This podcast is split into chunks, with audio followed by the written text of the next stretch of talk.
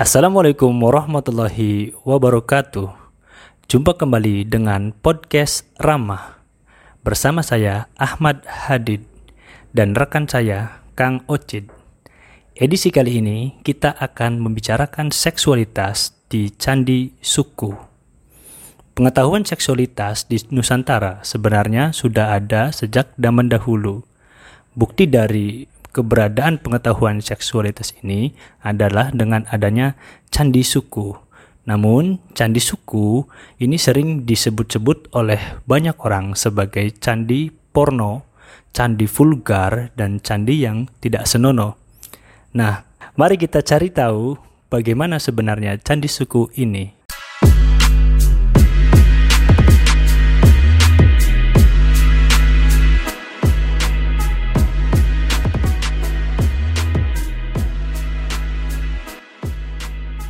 Seperti yang sudah disebutkan tadi oleh rekan Hadid, candi suku itu banyak dapat stigma bahwa candi ini adalah candi porno, candi yang apa tidak senonoh ya karena candi ini dianggap telah menyalahi norma dan moral masyarakat. Anggapan ini sebenarnya karena di candi suku itu terdapat relief dan patung yang di dalam relief sama patung ini menyimbolkan alat kelamin laki-laki dan perempuan atau kita kenal uh, dengan sebutan lingga dan yoni.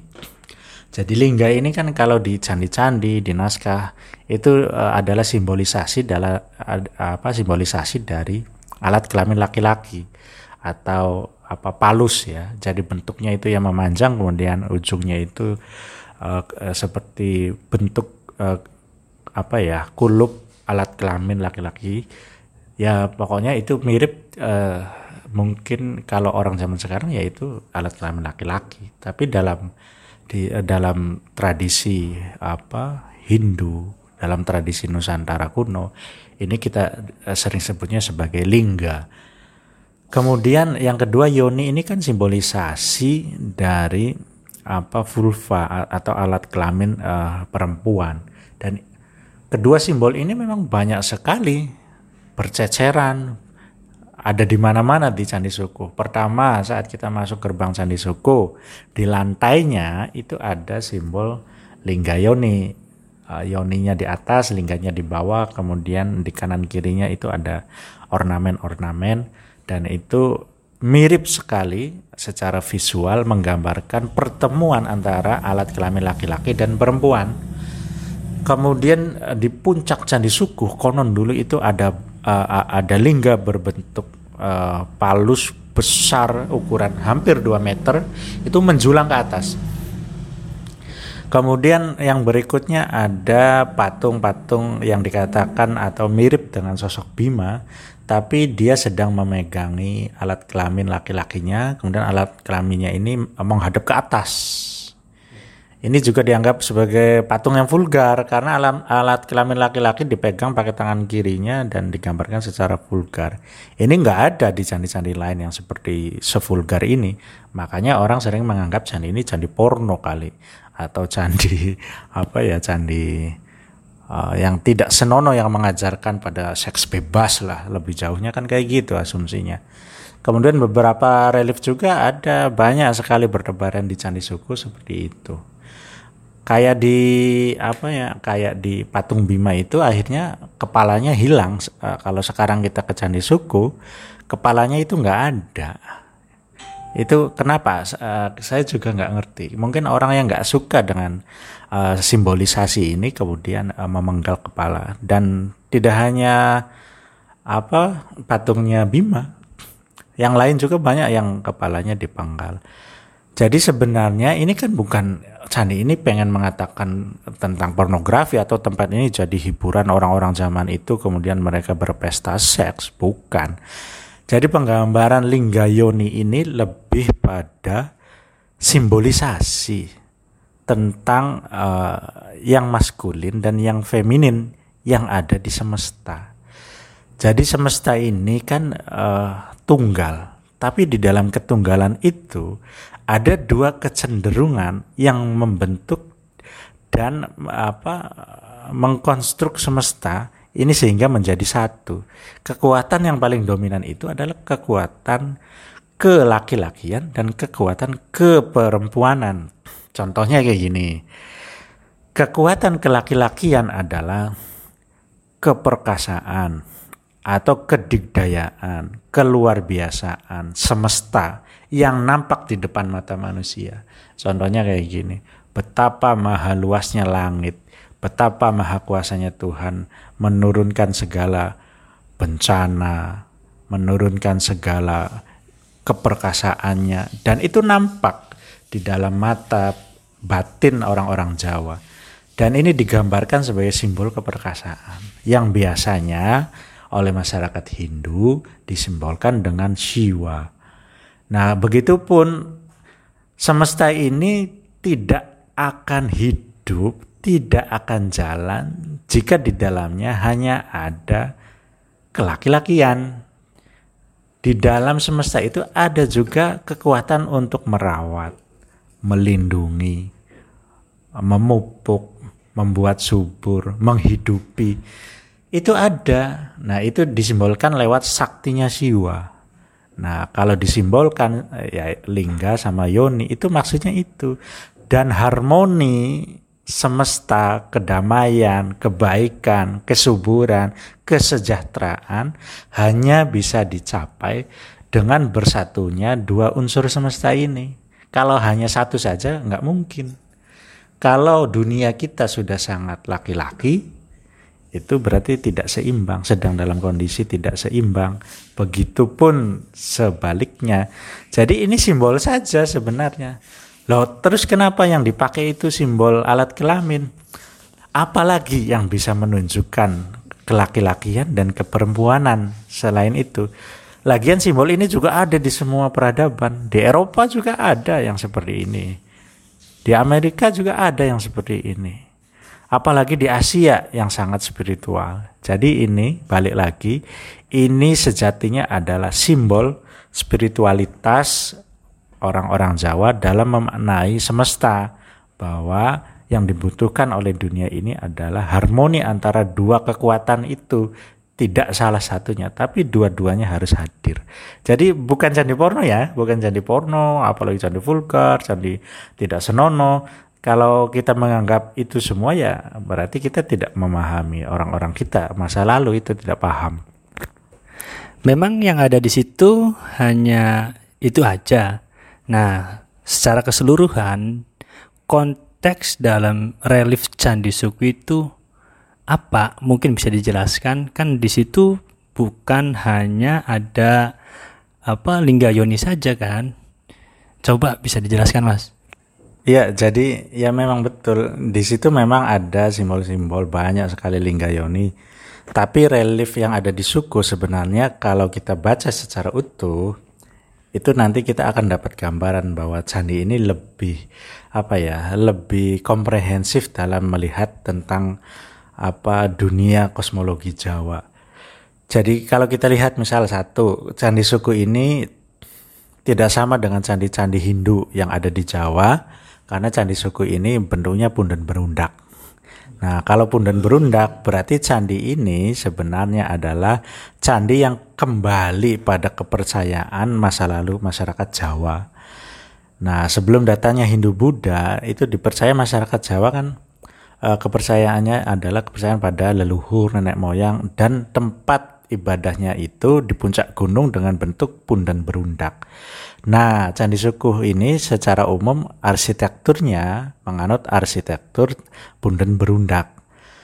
Nah, banyak juga relief, relief yang ada di Candi Sukuh itu bisa memberikan pemahaman kepada kita bahwa candi ini sebenarnya ingin mengatakan tentang penyucian, tentang ruatan. Seperti contohnya ada di apa relief tentang eh, kisah tentang Bima Nah, Bima ini kan kalau kita lihat dalam cerita Bima Bungkus maupun Bima Suarga, dalam kisah pewayangan ini tema ceritanya adalah tentang pembebasan. Kemudian relief yang kedua itu ada relief Sudamala. Sudamala itu kan kalau secara apa bahasa itu berarti bersih dari noda dan dosa.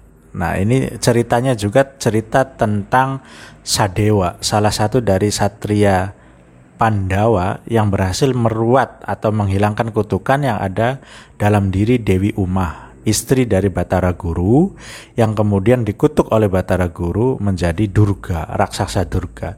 Nah, raksasa Durga ini minta bantuan kepada apa kepada Sadewa untuk bisa meruat meruat dia agar kembali menjadi bentuk asalnya. Nah, sudah apa si Sadewa ini tidak mau kemudian eh, diancam oleh apa Durga dengan bentuk buta raksasinya Kemudian akhirnya uh, mau diruat. Nah, tema dari Sudamala ini kan juga sama, ruat. Kemudian juga yang ada di Candi Suku yaitu cerita tentang Garuda. Di, di Candi Suku itu banyak relief tentang Garuda dan uh, kisah tentang Garuda, uh, apa Garuda yang berusaha untuk membebaskan uh, apa ibunya dari apa kutukan De Dewi Kadru. Jadi Dewi Kadru itu mempunyai beberapa anak angkat yang wujudnya itu ular. Nah, dalam sebuah pertaruhan, ibunya Garuda namanya Dewi Winata itu dikalahkan oleh Dewi Kadru sehingga ia harus menjalani kehidupan sebagai budak. Nah, Dewi Kadru dan anak-anaknya Garuda itu mendapatkan tirta amerta atau air kehidupan yang menjadi syarat untuk melakukan ruat agar ibunya itu Dewi Winata itu bebas dari perbudakan Dewi Kadru dan anak-anaknya yang bentuknya ular. Makanya kalau kita ke Candi Suku itu banyak sekali motif-motif uh, burung Garuda, kemudian di cakarnya itu apa uh, seperti mencengkram ular-ular. Itu sebenarnya simbol dari pembebasan simbol dari penyucian, simbol dari keterlepasan atas perbudakan, atas kutukan, atas noda, atas dosa. Jadi itu kan eh, prinsip dari Candi Suku ini sebenarnya cerita utamanya semuanya adalah tentang ruat. Dari Sudamala, dari Garuda, dari Bima Bungkus, dari Bima Suwarga itu temanya sama. Jadi kita harus bisa menangkap ini secara komprehensif. Kemudian penyucian itu itu dikaitkan dengan pertama kelahiran manusia. Itu kan ada relief tapal kuda.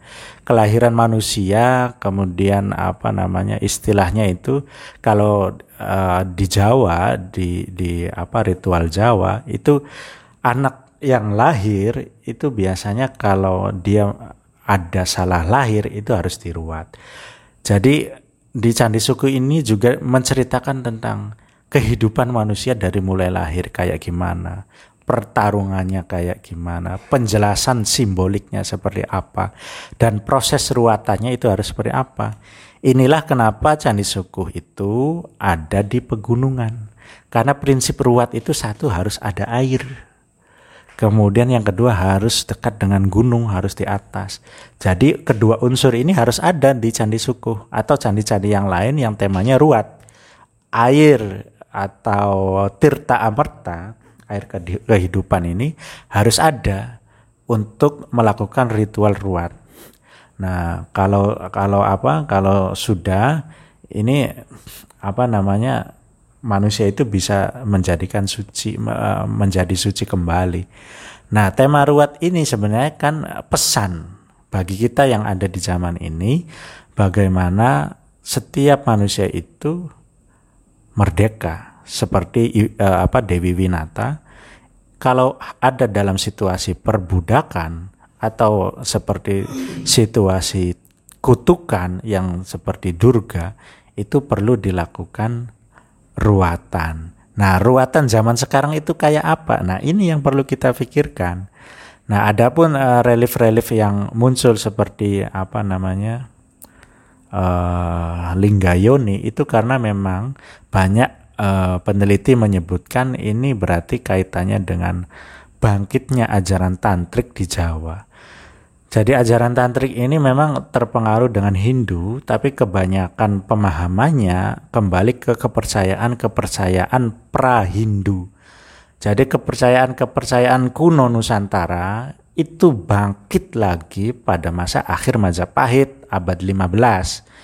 Makanya di di Candi Suku ini relief relief-reliefnya oleh para arkeolog itu disebutnya reliefnya tidak halus, masih kasar. Ini kemungkinan candi ini dibuat oleh para resi yang keluar dari Majapahit atau para uh, ahli agama yang keluar dari Majapahit, tapi dia tidak menguasai teknik pahat yang bagus atau yang memahat ini bukan tukang batu tapi tukang kayu gitu. Jadi reliefnya enggak enggak apa ya, tidak tidak tidak sebagus misalkan kita lihat di Candi Borobudur atau Candi Prambanan yang Hindu, Borobudur yang Buddha itu tidak sehalus itu. Akan tetapi secara spiritual ini bisa dilihat posisinya di puncak uh, pegunungan uh, Gunung Lawu, kemudian di sumber mata air bisa kita lihat sebenarnya candi sukuh ini dibuat dalam rangka untuk meruat sesuatu. Nah, bisa jadi ini meruat individu, tapi ada yang berpendapat ini juga mungkin karena bentuknya candi, ini bisa jadi yang pengen dia ruat adalah negara. Jadi candi suku ini dibuat untuk meruat negara Majapahit, untuk meruat Majapahit yang pada waktu itu dihantui oleh perang saudara gitu. Jadi waktu zaman akhir Majapahit ada pertumpahan darah, perang saudara, kemudian tidak memedulikan kesejahteraan rakyat. Nah, rakyat yang di pegunungan, yang di pelosok, kemudian resi-resi yang gelisah, itu akhirnya melakukan ruat mereka itu tanpa bantuan dari keluarga kerajaan. Maksudnya adalah agar kondisi kehidupan mereka kemudian kehidupan di kerajaan Majapahit juga kembali seperti semula. Tapi secara religiusitas ini seakan-akan adalah simbol pemberontakan dari orang-orang yang mempercayai kepercayaan lokal Jawa dan sudah mulai kritis terhadap kepercayaan Hindu.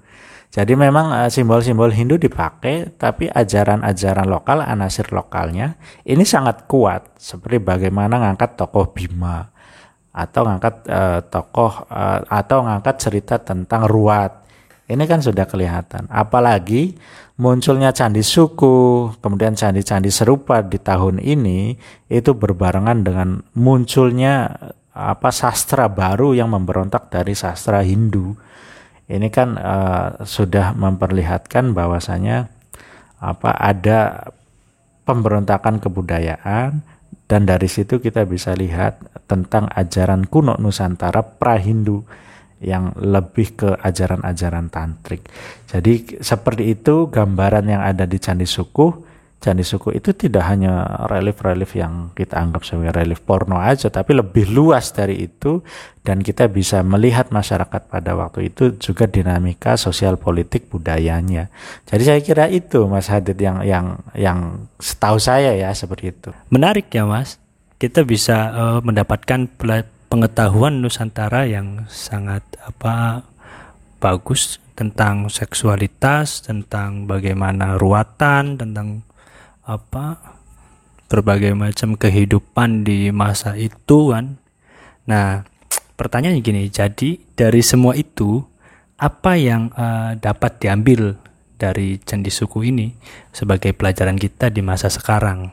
Oke, uh, saya terakhir hanya ingin apa namanya mengajak uh, kita berpikir kembali pada saat kita menganggap uh, candi suku sebagai candi yang porno maka kita uh, kita ajak untuk berpikir kembali saat ada simbol-simbol lingga yoni kemudian kita sebut sebagai candi yang porno, cabul, vulgar, tidak sopan, amoral, tidak senonoh, melanggar kesusilaan dan sebagainya. Itu mari kita berpikir kembali sebenarnya bagaimana sih kita bisa memahami alam pikir masyarakat Jawa pada zaman itu karena yang kita anggap porno vulgar hari ini bisa jadi zaman dulu itu maknanya lain, berbeda gitu. Dan bagaimana kita memahami itu? Terus bagaimana kita memahami diri kita sendiri yang hidup di zaman ini kalau melihat jejak-jejak itu di zaman dulu? Saya ngasih pertanyaan aja terus ya. Sesuatu yang sakral menurut masyarakat Jawa pada zaman itu, apakah juga sama nilai sakralitasnya pada zaman ini? Kan beda. Begitupun yang kita anggap sakral pada zaman ini, bisa jadi zaman dulu itu sebenarnya nggak sakral-sakral amat. Dan perubahan ini terjadi dan bagaimana kita memahami perubahan ini. Bagaimana perbedaan sakralitas itu bisa muncul dan dari mana pensakralan itu berasal dan bisa dijelaskan itu dari mana. Kenapa kita itu merasa jijik kalau ada eh, simbol-simbol uh, seperti itu dan kenapa kita itu jadi sangat soleh kalau memakai simbol-simbol tertentu. Ini kan juga pertanyaan yang perlu kita jawab secara pribadi, tidak usah pakai mulut, nggak usah pakai lidah, dipikirkan saja. Kemudian apakah sesuatu yang menurut kita itu senonoh dan tidak senonoh hari ini itu sama dengan senonoh tidak senonoh zaman dulu? Lalu kenapa karya besar dari zaman dulu yang kita anggap tidak senonoh, kita hakimi. Patungnya kepalanya kita penggal, beberapa arsanya kita rusak, temboknya kita coretin, kita vandal kayak gitu. Nah ini kan harus kita harus arif, kita harus bijak. Dari mana dan bagaimana sih yang etis dan yang tidak etis itu muncul? Dan apa hubungannya dengan seksualitas kita hari ini gitu? Jangan-jangan orang dulu yang sudah uh, menyimbolkan semesta dengan simbol-simbol seksualitas itu sebenarnya pemahaman mereka terhadap diri dan semesta itu lebih tinggi dibandingkan kita yang hanya percaya pada sesuatu yang kita sendiri nggak tahu itu penjelasan atas realitas yang apa. Jadi sekali lagi saya pengen mengajak para pendengar podcast Rama untuk Eh, berpikir lebih uh, bijak, lebih arif tentang simbol-simbol tertentu yang ada di masa lalu, kemudian kita anggap, kita tangkap, kita respon dengan perspektif kita di zaman ini. Itu kan eh, kita udah sangat tidak adil sejak dalam pikiran. Seperti itu Mas Hadid saya kira. Terima kasih. Oke, terima kasih disampaikan kepada Kang Ocit dan sampailah kita di penghujung podcast ini. Saya Ahmad Hadid izin undur diri. Salam ramah, ora isin, ora saru.